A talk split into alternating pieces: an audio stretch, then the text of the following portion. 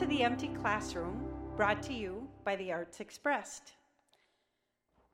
When we adopted internationally three non English speaking older siblings, ages 5, 8, and 10, as a family, we intentionally counted the cost and made a decision to bring the mission field into our home full time.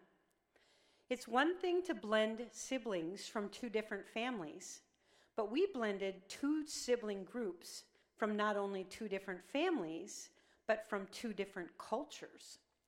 It's one thing to travel to a foreign country and put one's hand to the plow for a short term mission trip. It's another entirely different thing to bring all that entails into one's own home, full time and forever. To say we fully understood what we were taking on would be stretching it. To say it was easy would be a lie. Each of our three biological children had their own personalities, giftings, and needs. We added three more individuals into that mix with their own personalities, giftings, and additional needs, instantly impacting our biological children's world in every detail. They had to share their home, their parents, their personal belongings, their pets, their grandparents, cousins, aunts, and uncles, friends, and everything else. Each of the adopted children came not only with their own personalities, giftings, and needs, but with additional cultural differences, educational gaps, and abandonment and abuse issues. As I share this podcast, I continue to be an adoption advocate. This generation needs forever families. Every child deserves that forever family. Every Christian family should provide a forever home for at least one child, whether it would be foster care or adoption, long term.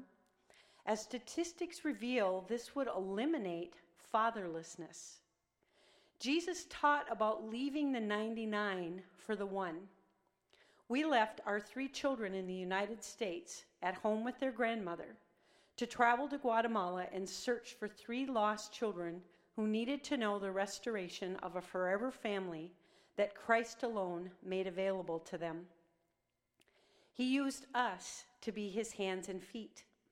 The overall journey came with a significant cost to us as parents and to our biological children and to us as a family, from the financial piece of international adoption times three children to the financial cost of raising educating, and providing for three additional children and all that entails, to the medical expense of renal failure and transplant of the youngest, to the intentional time and love investment required on behalf of each one. All six of ch- our children are now in their 20s. Two are married, five know the Lord intimately, while the youngest continues to run as a prodigal. Our family has navigated some rough waters over the past six years, and we have not yet all landed at the same port time. All is forgiven, but not all is restored. We have not yet seen the natural end to this story, but irregardless, the eternal one was paramount.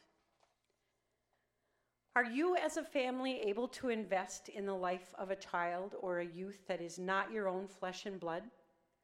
Are you willing to bring the investment of foster care or adoption into your home and into your family? Have you or your children and youth gone on a short term mission trip which will forever change one's lens for life? If so, how did it impact you? How did it impact your children? If not, how can you and your family become the hands and feet of Christ on behalf of the disenfranchised children of the nations? Do you financially support ministries who are the hands and feet of Jesus around the world on behalf of disenfranchised children? These are serious questions that living in this culture we need to ask, as turning our focus toward those in need causes us to live from a position of thankfulness, gratitude, and humility all equally important character traits and attributes needed to be the kingdom of heaven on earth. Today I will close with a spontaneous Holy Spirit led, holistic infused instrumental piece in 741 Hertz to awaken intuition regarding heaven's heartbeat and will on this podcast topic. I will use a string setting because strings contain the best balance of odd and even harmonics. Let the solutions and the expressions we need to seek on behalf of the children and youth of this generation, the fatherless, the abandoned, the abused, the needy of all different aspects, to seek the solutions needed for the creativity and the wisdom needed to be the hands and feet of Jesus, awakened, activated, inspired, and released on your behalf today.